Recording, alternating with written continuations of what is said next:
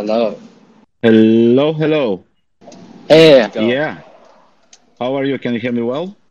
I can hear you perfectly. So, what we want to talk about today is several things. First of all, uh, we have just released an update to the Beam Desktop Wallet on DAppNet, and we will talk uh, uh, about what it has to offer and uh, um, some important improvements that we we made, and also some things that uh, we're still working on. And uh, in general, it opens uh, the road to uh, many different applications uh, that will use uh, the feature that was kind of most, I think, interesting and important in this release, except for the hardware wallet, and it's the high frequency transactions.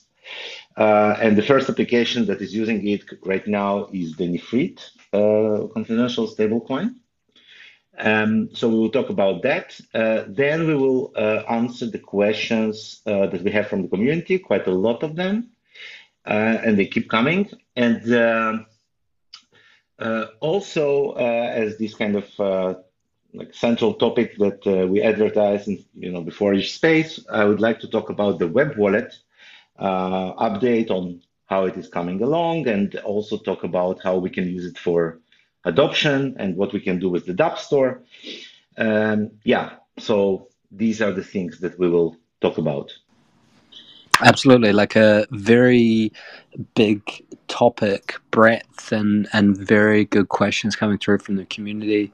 Uh, and and the first question I believe to come through from the community via the Beam Messenger. Really? yeah. That's that's really cool. Uh, what is the question? Do you see it somewhere? I see it somewhere. Uh, ah, I think the question is also relating to the Beam Messenger, and it was talking about fees for sending messages to avoid uh, spam attacks and, and this kind of thing. Yeah. Um, so let's start with this question because it's it's a good one. So there uh, currently Beam Messenger works using SBBS. SBBS is uh, a um, a service that's uh, present in all Beam nodes. Uh, and uh, as you know, it's used mostly for kind of creating transactions by interacting between wallets. But now we have also adopted it for for the messenger. Before that, it was also used for broadcasting offers on the asset swap and the atomic swap marketplaces. And it's uh, currently the service works outside the blockchain, so it's not related to the blockchain at all. That's why it does not charge uh, fees directly. It does not have this uh, capacity, right? So in order to charge fees, you need some kind of a transaction because it consumes uh, some of the UTXOs that you have and all that. Uh, the benefit here is that these messages can be sent uh, very quickly. Uh, does not need to wait, you know, for a block time or whatever to to close. Um, in order to battle the spam problem, what we have done is we have uh, added an additional uh, proof of work actually inside the wallet. And the way this proof of work uh, helps us is that before the wallet sends uh, an SBBS message, it needs to solve uh, some kind of a simple, relatively simple, like proof of work uh, riddle. So if you are trying to send like massive amounts of SBBS messages, it will uh, it will be costly in terms of the uh, CPU resources that you will need to spend, and that's how we uh, implemented this protection. So that's that's kind of uh, it's something that was not added for the uh, messenger. It was actually added a long time ago uh, in general to protect from spamming SBBS messages. So we, we have that for a while. Now, However, uh, charging for messages is not necessarily a bad idea, regardless from like SBBS implementation. Uh, we can think how it could be implemented, and one of the possible uh, interesting mechanism that we could utilize uh, is LaserBeam. Uh, for those of you uh, who are new here and don't know what it is, it was created long time ago. And it's basically a direct payment channel implementation, similar to the Lightning Network uh, that we have added. So you create a uh, paid channel or like finance channel, and then you can exchange instant transactions and only settle uh, eventually when the channel is closing. Uh, this is exactly the same idea as it, uh, the one used in the Lightning Network. What we didn't do, we didn't implement the routing that the Lightning Network has because honestly, I don't think it works very well, but it can work nicely in a, uh, a so-called hub and spoke architecture. So we basically have like one big hub, which holds a lot of finance channels and then exchanges the, the funds between those channels inside the hub. So that's possible. Uh, and then uh, it allows you to have micropayments, which is what you need when you want to pay for, for messages. Like it, it, it's a good, interesting idea to discuss, but at the moment, uh, it's not a, um, a simple feature to add. For sure, and and like if if it was just done on like the layer one, paying for the fees, this would also make the messenger as it is a lot slower uh, than than Yeah, like using yeah. SBBS, right? Yes, uh, uh, I, I think uh, like we can have uh, a, uh messenger contract, which is like fairly simple, but it would be uh, it would be different in many ways, and yes, much slower. Okay. Um, but you know, there there are some some interesting thoughts behind it. Like let me, let me think it through. Like maybe uh, maybe we will uh, come up with all kinds of interesting features around it. Um, now, why are we talking about the uh, Beam Messenger? Because today uh, we have released the updated uh, version of the Beam Desktop Wallet 7.3 for DAppNet. and we are hoping to release the mainnet version next week. Now, uh, it's very important and helpful that anyone in the community who is like really wants to participate and help uh, Beam in general to download this version and to play with it and to look for bugs because today, uh, earlier today, one of our great community members, uh, Daniel, also known on Twitter as intern.beam, uh, found a bug. He found a bug in the DAO accumulator uh, contract that was kind of uh, talked about a lot in terms of the liquidity accumulation phase before the DEX launch. And he found a very interesting bug. Uh, uh, and also, like, no, it was not just a bug, it was Vladdy's bug, which does not happen very often and he can yeah be very proud and probably join the list of like five people that ever found Vladdy's bugs in the world ever. Uh, so yeah, it really helps, and I uh, really salute that. And like it's it's very helpful, uh, especially now that we have ton of features and corners and applications and things, and uh, everybody, uh, like everyone is using it on a different machine in a slightly different setup, doing all kinds of things that, you know, hit uh, uh, all kinds of uh, scenarios that are not necessarily mainstream or like edge cases, which are very important. And it's a great contribution. It's a great uh, um, effort that we re- really need from the community to make this product better. So I really, really encourage everyone. Head of Beaminters right now. Yeah, he was just promoted uh, Daniel in the community channel. So, and uh, it, it really helps. Uh, it really helps. Uh, like in general, our community is uh, absolutely amazing. Uh, you know, the support, the, the participation, but you know, for testing kind of efforts when the major versions or important versions are released, it's also extremely helpful to get more feedback. So. Um, just to talk about like what we have in, or like what are the key features that we have in the DAppNet uh, right now in the new wallet version, and we'll have on mainnet next week. So first of all, uh, let's start with the hardware wallet uh, support that we uh, have been working on for a while, and uh, uh, now it was made really really simple. When you initialize a new wallet, you can just kind of choose to add your or connect your hardware wallet we're talking about right now Ledger uh, Nano X and Nano S Plus. And uh, uh, yeah, please test it. It's it's supposed to work for all types of transactions that we have, interactive, uh, Lelantus non-interactive, and uh, public offline. Um, yeah, the public offline had some issue that was fixed really like basically earlier today and uh, was included in the version that we have released.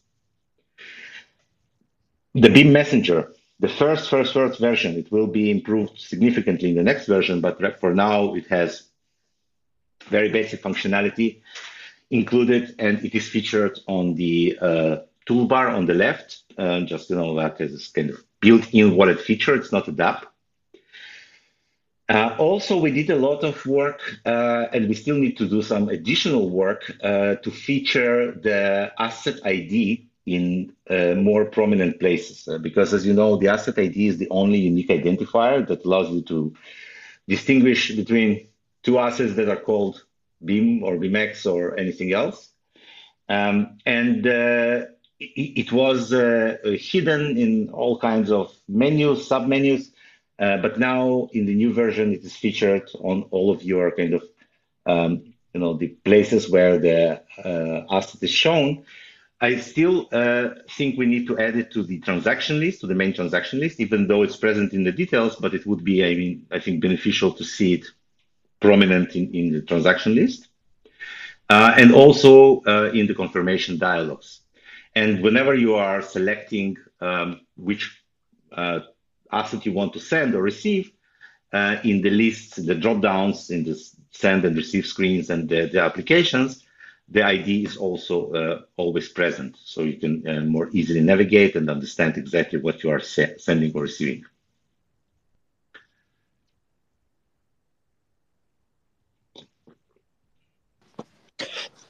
This makes a lot of sense, uh, especially regarding like the asset ID, and and this was like when the asset swaps went live and, and with the reduced cost of like the confidential assets mm-hmm. being minted, a lot of the community saw like a, a bunch of obviously fake like uh, Beam or BeamX or or fake other assets and this kind of stuff and and it was a a little bit confusing, obviously. So, like the asset ID acts as like a unique identifier, so that yeah, if you know the ID, then you don't have to worry about much else. Yes, like you're you can know that what you're buying is what you're wanting to buy. Absolutely. Now, there was a question earlier about that and whether there should be some mechanism uh, to kind of uh, restrict or authorize specific pairs to be present on uh, on the DEX, uh, for example. But earlier, if you remember, we had those discussions. Uh, we tried to do something with the check mark. It did not really go very well, and we have decided against it eventually. So Instead, what we're going to do uh, is two things. First of all, we're going to uh, clearly specify and uh, feature the ID of the asset in all important kind of decision uh, making places. And also, we will provide uh, more like a positive reinforcement, like a favorite button or like a shortlist, uh, things that will allow you to sort and kind of make your pools that you're using uh, and you know that they are the correct ones to be featured and shown in a, uh, your favorite screen. And then uh, you will have less chance of being uh, kind of misguided or try, kind of trying to make a trade uh, with the wrong asset. So we will try to do it this way for now instead of uh, restricting presence of other assets in the DEX or anywhere else. now, like the, also there is a feature that today I was kind of um, uh, surprised to learn that not many people know about, or like maybe maybe people don't know about. When you are looking at the list of your assets in the wallet, like if you have a lot of assets, uh, on the top part where all of these kind of uh, assets are listed, you can click on one or two or several uh, assets and make them selected, and then in the top right corner you have this switch when you can only show the selected assets. So basically, you can operate on the short list uh, and of assets that you are like more interested to you right now. And also it filters the list of transactions. So you will also see the transactions with those assets in the list. Uh, and then you can just click on remove filter and it will get go back to the uh, full list of all of your holdings. Uh, I think it's a very um, useful like, feature if you operate a lot of different assets, uh, as I do, and obviously on DAppNet you have a lot of assets for testing. Um, so yeah, I think it, it's a good uh, uh, it's a good feature. Now, if you have like additional suggestions of things that you would like to kind of be more customized to, to your uh, you know experience, uh, it's also something we we can definitely uh, discuss and uh, would love to have your input on how we can improve the wallet experience in terms of usability. because it's the first time that we now have really a lot of assets because you know as all pools in the DEX create their own LP tokens. Um, they don't have like really good unique names for now, and so yeah, so it's it's kind of becoming uh, more uh, relevant to talk about like customization of the wallet experience. Also in terms of the dApps, right? We have more dApps, uh, so maybe some of them should be in the shortlist or liked or featured or like made more prominent in some way. Um, yeah. Absolutely, and and this like uh, the filtering of assets will become even more like important with more being added, whether it's because of the DEX or mm-hmm. with stablecoins and this kind of thing. So it, the and the feature that you mentioned, super super handy. Like you just select the ones you want and then switch it over to selected, and and you just see what you want to see. Uh, I guess if the the asset list grows extremely large, that may not scale so well. But for now, it's it's excellent. Absolutely. Uh, okay, so people already start uh, fi- uh, finding bugs. I see in the messenger, which is great. Um, okay, so let's move to the questions for now, and then kind of talk more about uh, the web wallet. I will find my uh, question list back. Okay. One of the questions that came up, and and it's come up a few times in the past, uh, and it's about like the decentralization of hash rate. Uh, should Beam have like, or, or I guess the foundation have its own mining pool? Uh, I think a user mentioned one of the mining pools has over 50% or or nearabouts uh, and and like how is best to kind of fix that potential problem with one of the pools having a, a large share of the hash power for beam? Yeah so in the past we have been strongly against mining by ourselves uh, because we felt that it kind of sends uh, I don't know, maybe the wrong message or maybe makes this kind of, you know, if the project has to mine itself, maybe it becomes, uh, you know, weaker in terms of reputation. But uh, uh, yeah, like I, I, totally agree that having a uh, centralization of mining power is not a good thing to have for sure. Uh, one thing that totally fixes that obviously is beam price, right? Like if the price was uh, higher, then that, that problem would be far less severe.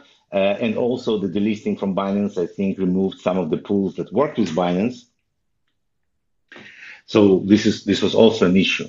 Um, I think that the solution is uh, uh, kind of composite and made of uh, doing some uh, mining development, like, like, like you have business development unit, like mining development, talking more to different miners and trying to bring them on board. Um, maybe mining ourselves, like eventually, could be done, but I, I like I, I, don't see how this is really helpful. Like if it's your miner and uh, uh, depending like how much power you control. Um, by the way, the NiceHash is still operational. That uh, service that you we, we used, uh, or not we used, but our miners used. I think I think it is, but I do remember vaguely over the last year or something some news about NiceHash, and I can't quite remember what it was.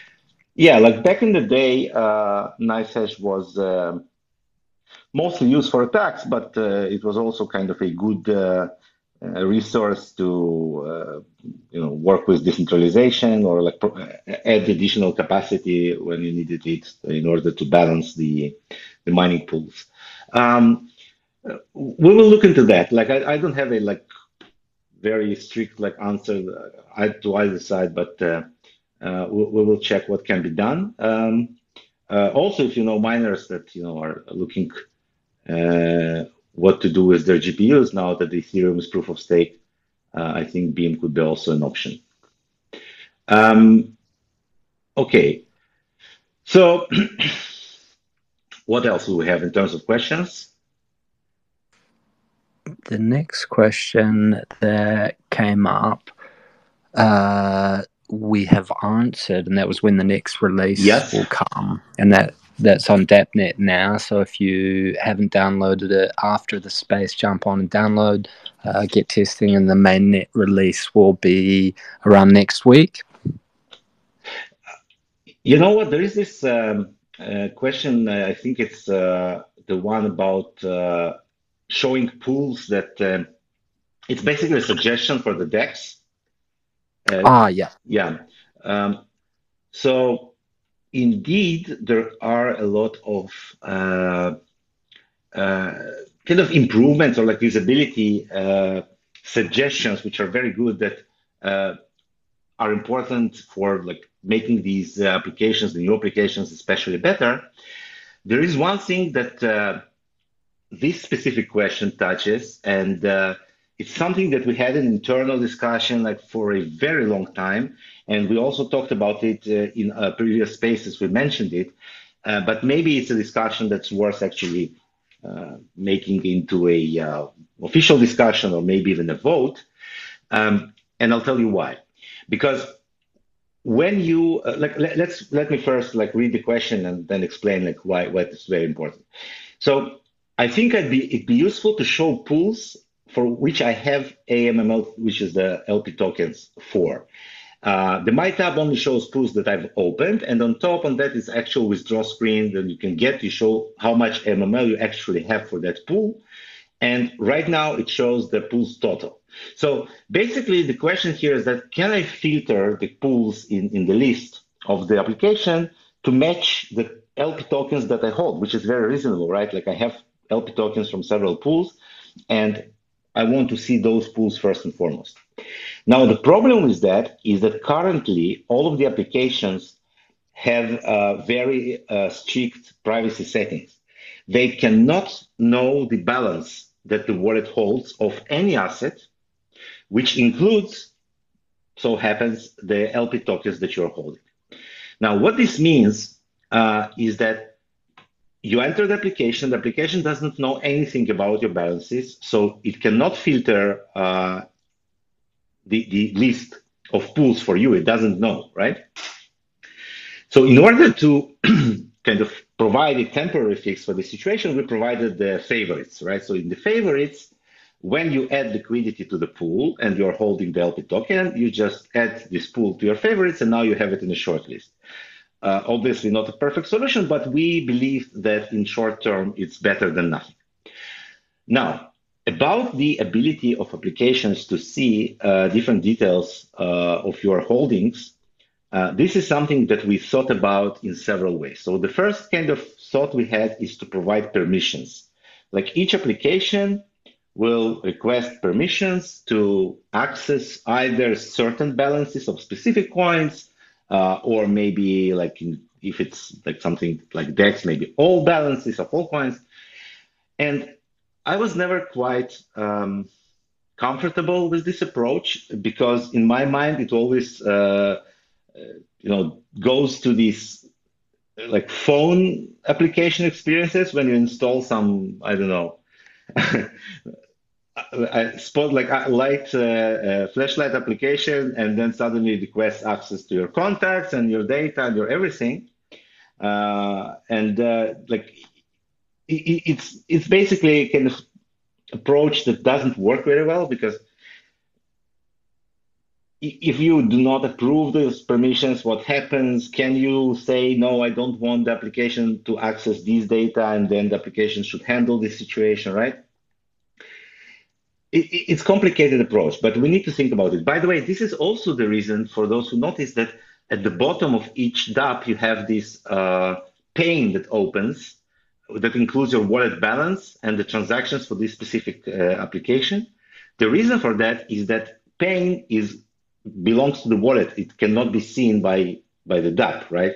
But in order to make it more convenient for you to see how much holdings you have of each coin, we have added this uh, this pane that kind of floats from uh, the bottom part of the screen and uh, shows you your current status whenever you are inside the application, so you don't have to go to the main screen to check this data.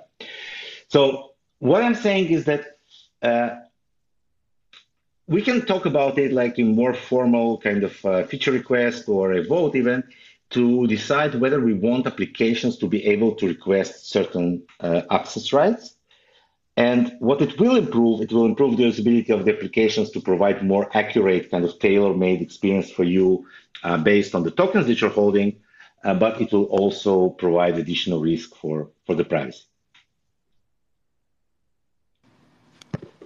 Absolutely, and and like it's a a very interesting discussion to have. Like there's there's pros and cons on both sides. Obviously, uh, I I I noticed this when I first tested Nephrite app, and I I I wasn't using the pane down the bottom because I'm a, a very basic, basic human, and I kept going back to the main screen and then forgetting how much uh, Beam I had in my DAppNet wallet and going back and and and I couldn't think like why why doesn't the DApp know how many Beam I have? But then then we discussed it after and I thought, oh, of course, and and it makes sense. Uh, and I guess like it's a a tricky thing in general to get privacy and like usability uh, aligned and and good on both sides. Yeah, which is is something that like has been a challenge in general for Beam, not just with uh, like uh, DApps and that kind of thing. Yeah, yeah, yeah. So it, has been a long, uh, uh, ongoing discussion uh, on this balance between the usability and the privacy.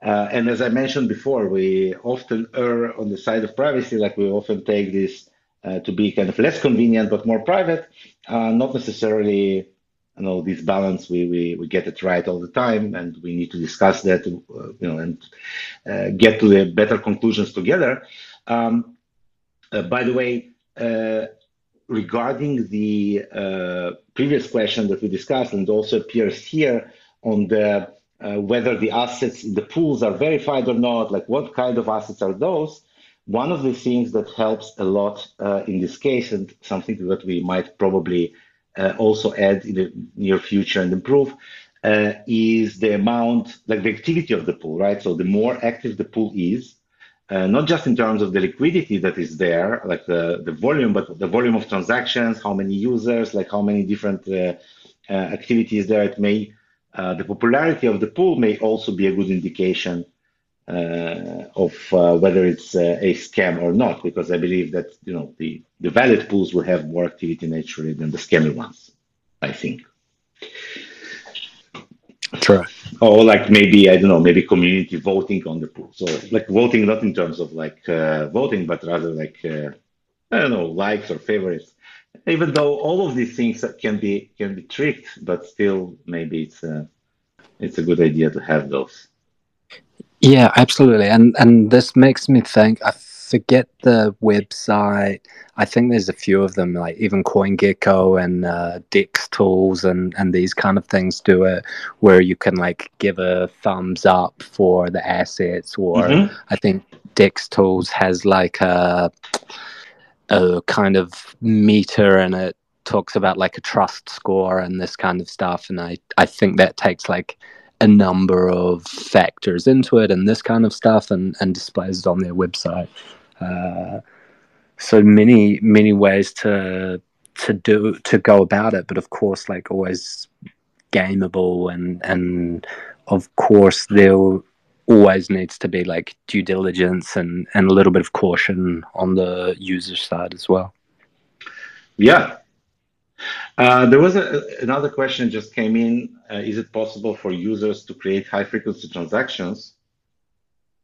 Um, and uh, it's it's a it's a good question. Um, like the meaning of high frequency transactions is uh, basically to be able to monitor the situation in the mempool before the block is closed, right? So let me give you an example. Let's say uh, the, the, simplest example I could kind of think of, and uh, uh it's very, uh, I don't know, like straightforward. So let's say you you and I we want both to buy the same NFT, right? And we're yeah. bidding on it, and so, so like if we used a regular mechanism without high frequency transactions, the way it would work, like you would say, send your bid, I would send my bid, and then when the block is mined, eventually uh, only one of those, the highest bid would go in, and like one of us would buy it, and the other one would be basically you know, left bidding for the for another NFT. Now, in the high frequency transactions, you can monitor the mempool, and you can see that I have already placed a higher bid than yours. Uh, even before the block is mined. And now you can adjust your bid, or I can adjust my bid, or eventually we can do this bidding war like within the one block time. And then you can say, okay, whenever I, I'm not going to, uh, to bid on that, I'm going to switch to another NFT. And then when the next block is mined, uh, all of these things have already happened, right? So eventually, uh, the bidding has already occurred within within the block. And as we know, the block time on average is one minute uh, but it can be also longer or shorter. But you know, the transactions, uh, this kind of mempool negotiation, uh, which uses SBBS, is much faster and can be much more efficient. So this requires an application. The user cannot do it manually, right? You can, but it's very, very difficult. You will see like a uh, you know flurry of transactions happening. You will need to make decisions. It's, it's not something that is intended for the UI, but it is intended uh, for the uh, automatic handling by the application, specifically the application shader that runs in the wallet and monitors these uh, information. So it can see, for example, uh, when there is a slippage uh, that's higher than the tolerance, or it can see that the fees has changed, right? If the, those are dynamic fees. and then it can either make automatic adjustments within the specific parameters that the application allows, uh, and thus make sure the transaction still goes through, or it, it can abort and alert the user that, listen, uh, the operation that you're trying to do uh, will not you know, be, be, be able to perform in this block. So all of these options are handled by the DApp. So uh, answering this question is yes, it is theoretically possible for users to, to use high frequency transaction, but uh, it would hardly be uh, feasible because of the nature of how they work. So this like uh, just so that I can wrap my head around like the benefits of it, would this like avoid uh, failed transactions or this kind of thing? Yes, this will okay. this will avoid failed transactions in situations where uh, parameters change dynamically. And um, okay. uh, in in Nephrite specifically, it's very useful because uh, uh, if you have like several uh, people trying to do the same operation uh, at the same time, like uh, uh, redeeming or like uh, you know all, all kinds of situations where each transaction changes the state and makes all the rest of the transactions different. by the way, because of the bugs or because of the lack of support or correct support for this feature, that's why uh, a lot of people had trouble uh, testing Nephrite with the previous version of the DAppNet wallet uh, because it did not handle some of the situations with high frequency transactions correctly, and that led to failed transactions. You click the button, you're trying to do an operation like open a trove or whatever, and then you know suddenly it fails. You don't understand why. So this is uh, now fixed in the newest version of the of the wallet. Okay, nice. And and like in general a very like useful sorry very useful like feature to not have so many like failed transactions i know that a lot of like the big events like whether it's an nft or whatever that were happening on ethereum many of the users were complaining about like high transaction fees and uh, failed transactions and, and all this kind of stuff. Yeah, I, I, mean, first of all, it's important to, to note that uh, in Beam, you never pay fees for failed transaction, right? That, that's not possible. uh, to pay fees for, for failed transaction. Failed transaction just means that the transaction was not accepted or will not be accepted by the blockchain, will not be included. You you don't pay for them in any case, uh, but uh, still, even if you don't pay for them, it can uh, you know um, it can lead to missed opportunities or missed actions that you wanted to perform but could not. Uh, so yeah, failed transactions are not good in any way, but don't worry, you never pay for those in in Beam.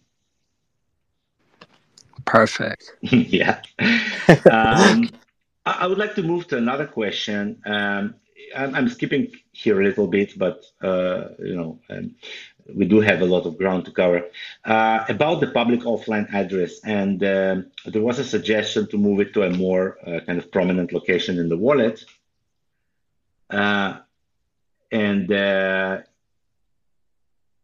build a partial FAQ for the wallet, like in, inside the wallet. Yeah, I mean, I think that's that's what, what it means. Uh, I mean, like we do have full documentation, but like uh, when you are in the wallet, it might be easier to click on this kind of eye or the question mark icon and just see what it means uh, at each place. Um, yeah, all, all, of these are good uh, suggestions, but I would like to focus for a second on the public offline address because this is another great uh, example of um, how kind of privacy focused uh, the UI have been so far and what it means like in practice. What is a public offline address? So the regular offline address, which became available when we added the Lelantus uh, protocol support, is basically an ability to send uh, a transaction, you know, like UTXO, into the shielded pool, and uh, then the uh, uh, recipient of these funds can take it out later from the pool and use it whenever uh, they want without being online when the transaction happens.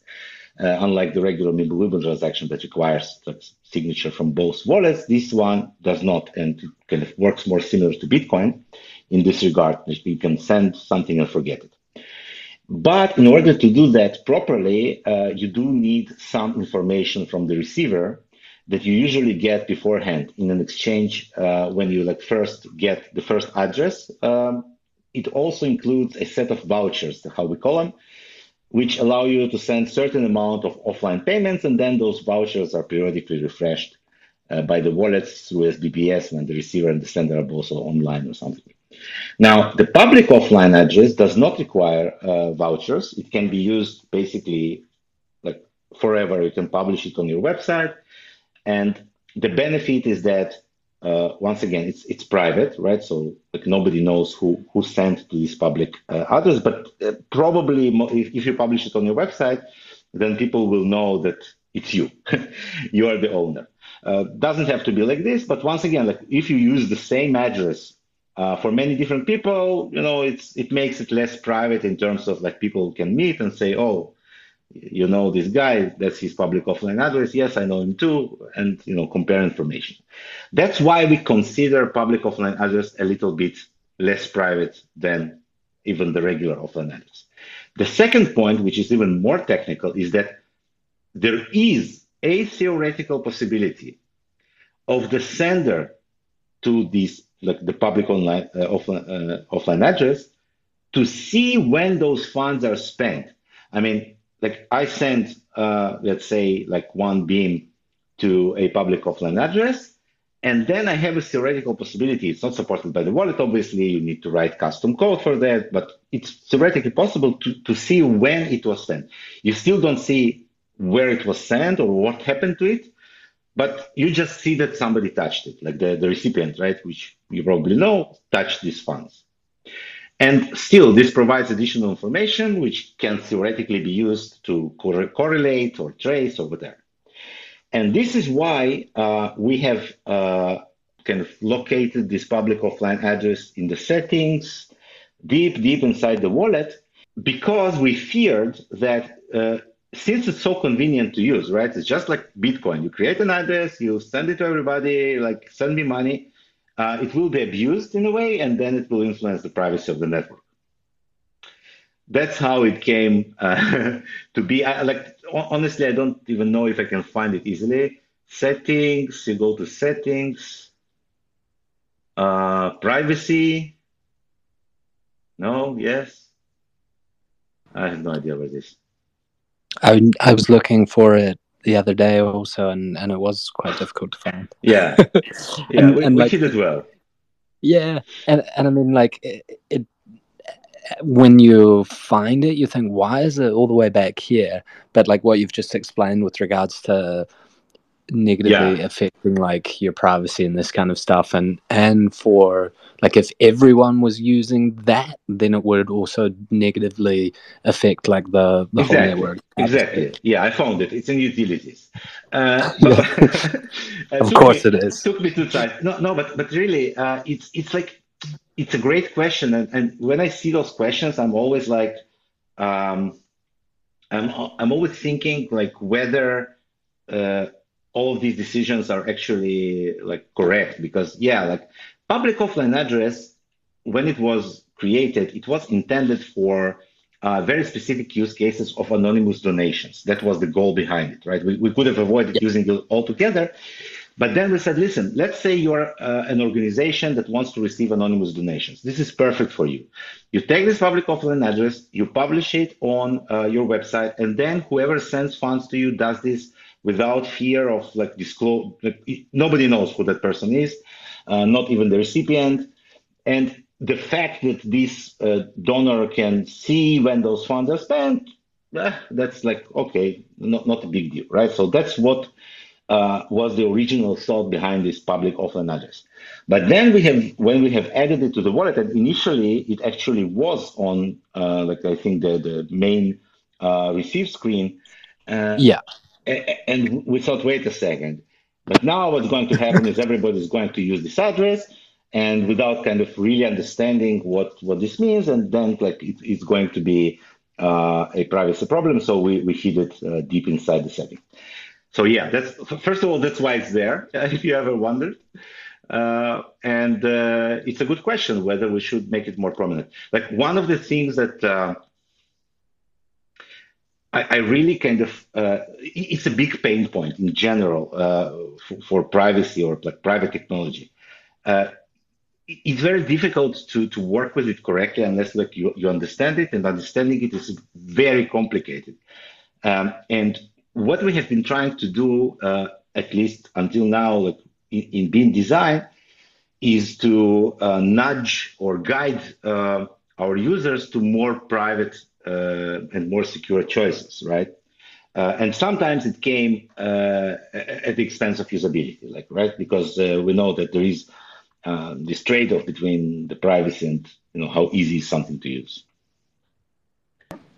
Absolutely. Okay, so speaking of usability, I will segue because I see that the time is running. Uh, I will segue into the web wallet situation.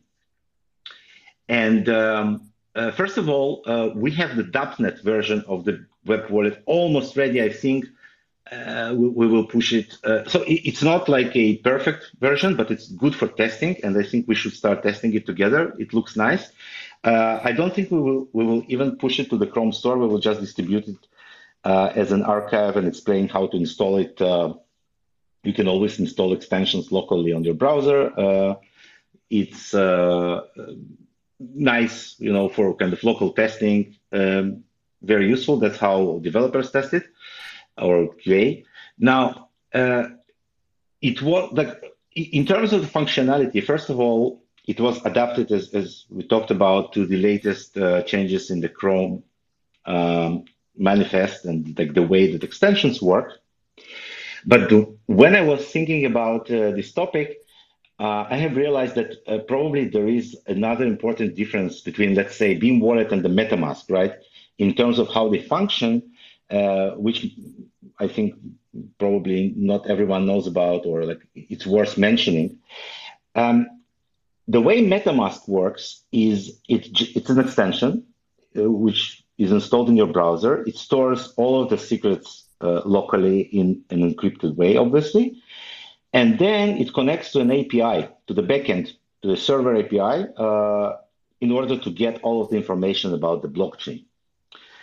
So it's, yeah, it's kind of centralized in a way that you use a specific kind of centralized server as a backend for, for, for MetaMask.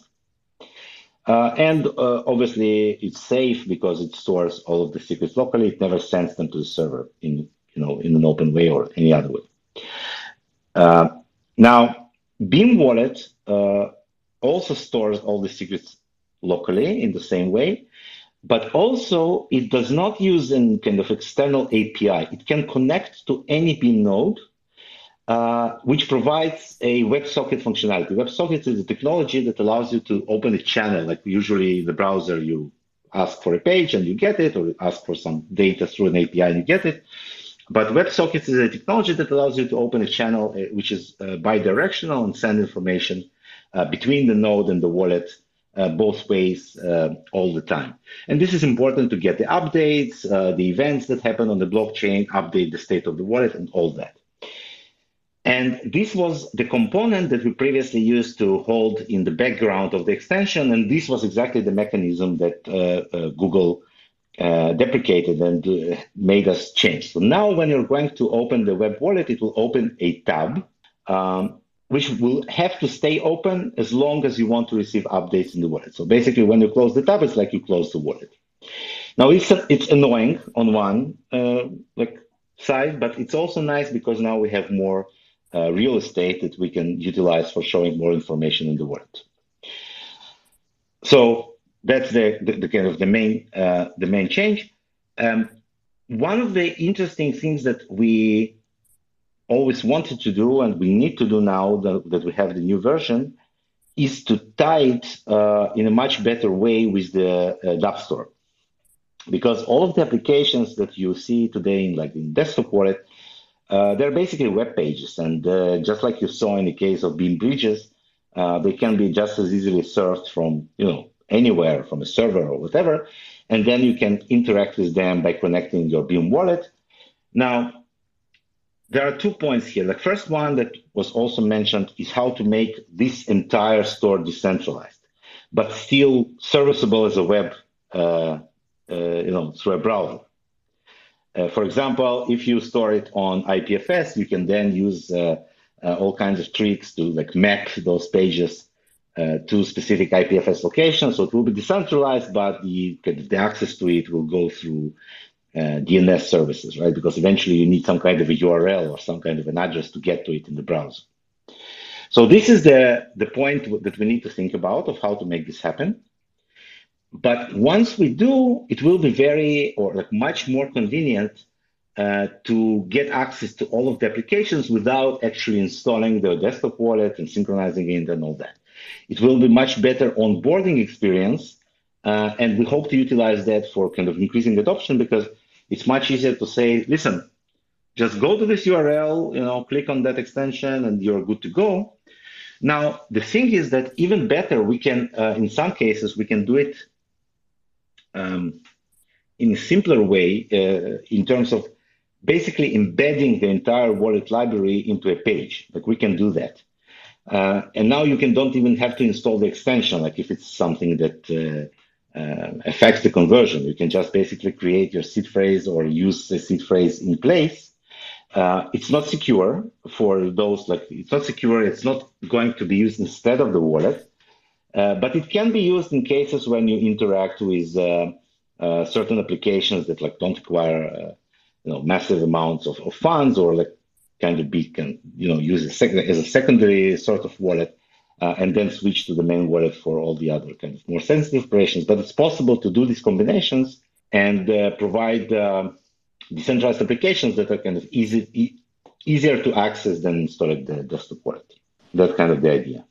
Yeah, it like the the web wallets definitely open up like uh, easier onboarding, and and this kind of relates also to to what we mentioned about I think it was in the last space about like when people are opening up the desktop wallet for the first time, should they be loading the whole uh, blockchain or should they be using like another node and, and fast syncing to that?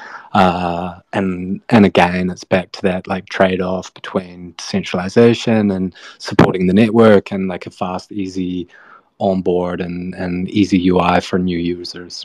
Yeah, absolutely. So that that's um that's something that uh, we wanted to do for a long time. Uh, but uh, now that we have uh, like finally we have a working wallet again, the web wallet.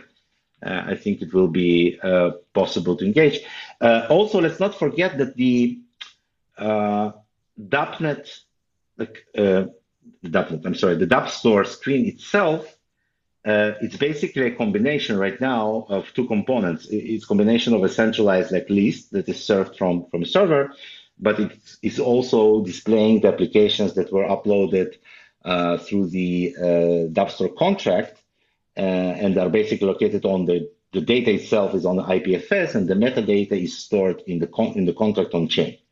Uh, so the screen, like for the Dapp Store itself, is also a decentralized application of its own, right?